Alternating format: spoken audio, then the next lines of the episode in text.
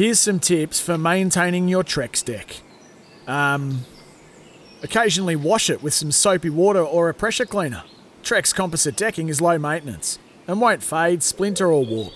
Trex, the world's number one decking brand. Your home for everything thoroughbred racing. Visit loveracing.nz, racing's biggest fan.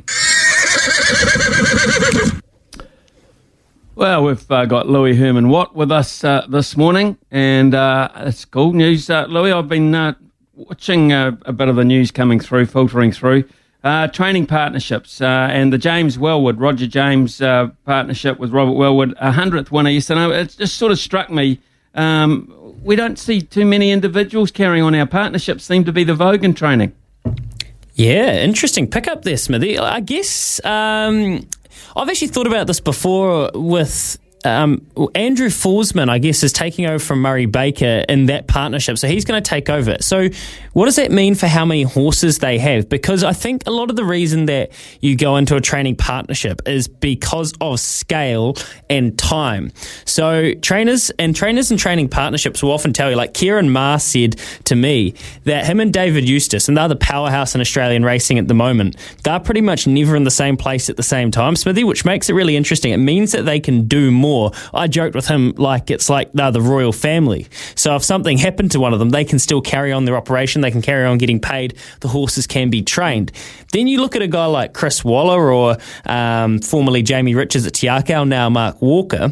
Now they're running huge operations by themselves, but it's all about staff because they literally can't do everything by themselves. And quite often when they send their horses away to Christchurch or Melbourne or Sydney, depending where Chris is, he's got people like Joe, uh, Charlie Duckworth, Joe down in, Melbourne, a lovely South African lady, um, Charlie Duckworth with them up there. So it's all about the teams you surround yourself in. I guess the reason that the partnerships work is because you become equals.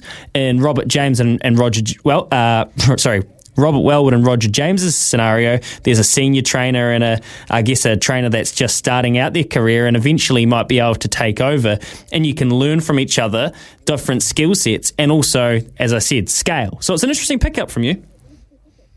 Uh, the other thing I, I noticed, uh, Joe Moreira's just ridden his 100th winner again for another season. Wow. Um, is he the best? How do you compare the best? how do you? Uh, some say who's the best. Some will say J, J Mackers. Some way say Moreira. Um, some might say you know somebody else on the other side of the, of the world. Uh, who is uh, um, who rides for O'Brien? Um, uh, you know the Ryan Moore in the UK. Yeah, Ryan Moore. Uh, who's the very very best here? Because I mean, you can't. It's like motor racing drivers. Yeah, yeah. Uh, they all have different cars, isn't it? Yeah, it is. You can look at the Timeform. Uh, sorry, the the long Longines ratings. Um, they yeah. declared JMac the best in the world last year, and I guess it's all on Group One winners. But you're right. If you're getting on the best horses, like Michael McNab is this year, you win the premierships and you win those rankings. It's a great question, but surely Smithy, we all know who really is the best. It is JMac. It is. Come on, let's just declare. Okay. Get on. Yeah, okay, J Mac, your bosom buddy. For logbook servicing you can rely on, you need to make the right choice. You need trained professionals who are fully qualified to service your car according to manufacturer's specifications. For real peace of mind and a nationwide warranty, book in or book online at repcoservice.com.